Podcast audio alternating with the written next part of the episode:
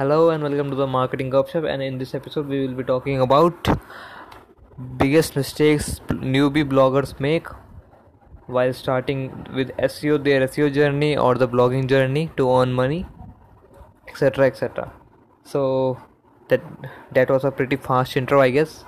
So let's start. So the first mistake which I often see and I have made myself is underestimating the competition and uh, just seeing the keyword volume and seeing the keyword difficulty as 15 20 Nature or SEMrush and just go just going for it writing the article of 500 words minimum maximum and then uh, just waiting for it to rank and also building links.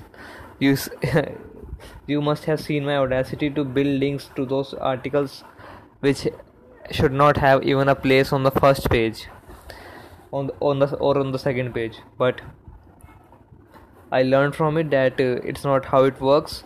You should see the websites which are ranking and are their content is their content good enough or is their content irrelevant etc etc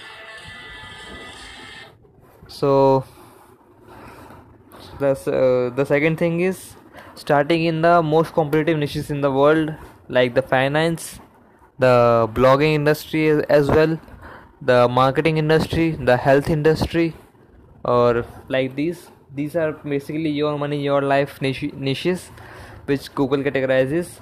And they they don't easily rank anyone with a small da and they who have just started in their journey.